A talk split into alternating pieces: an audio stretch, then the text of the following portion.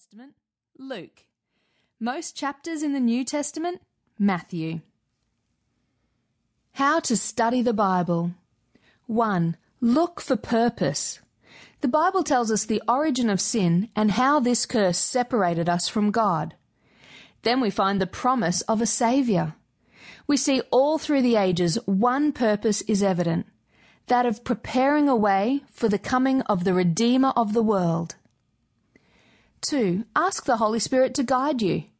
The Spirit of God will lead us into all truth. Yes, but God commands us to do our best to be approved workmen, unashamed. 3. Read attentively. We must come to it with a purpose and have a clearly defined object.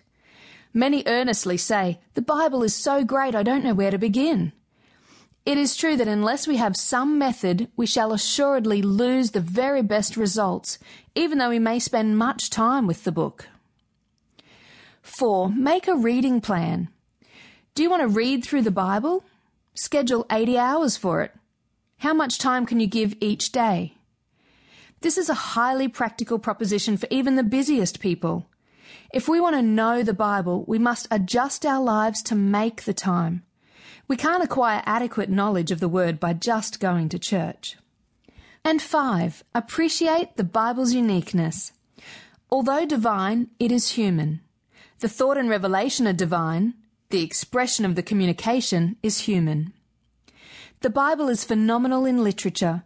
Suppose, for instance, you were to cover the great fields of knowledge such as law, history, philosophy, ethics, and prophecy, and bring these different subjects together in one book. What unity could you expect to find in such a jumble of subjects? The Bible includes an infinite number and variety of themes and styles brought together across centuries.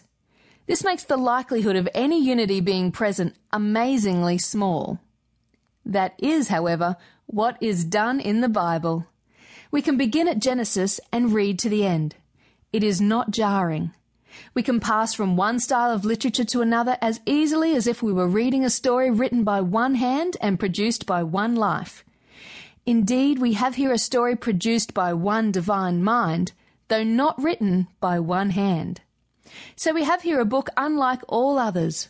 The book, a divine revelation, a progressive revelation, a revelation of God to humanity, communicated through men, moves smoothly from its beginnings to its great end. One book, one history, one story. The Bible is one book, one history, one story. His story. Behind 10,000 events stands God, the builder of history, the maker of the ages.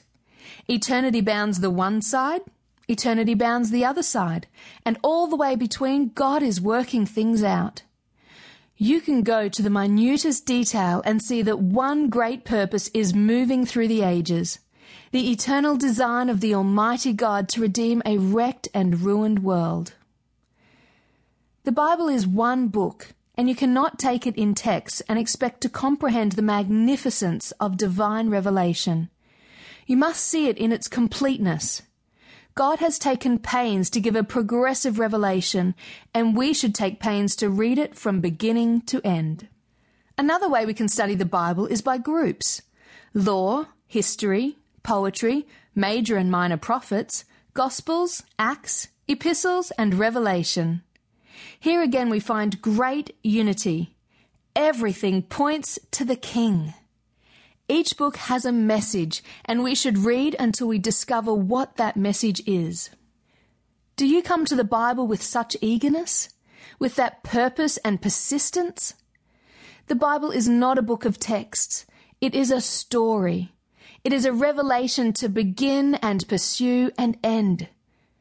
Don't trifle with the Bible. Don't divide it into short devotional paragraphs and think you have fully understood its messages. Believe that every book is about something and read and reread until you find out what that something is. Read the book, not books about the book. They will come in good time, perhaps, but give the book a chance to speak for itself and to make its own impression, to bear its own testimony. Don't put on coloured glasses of people's opinions.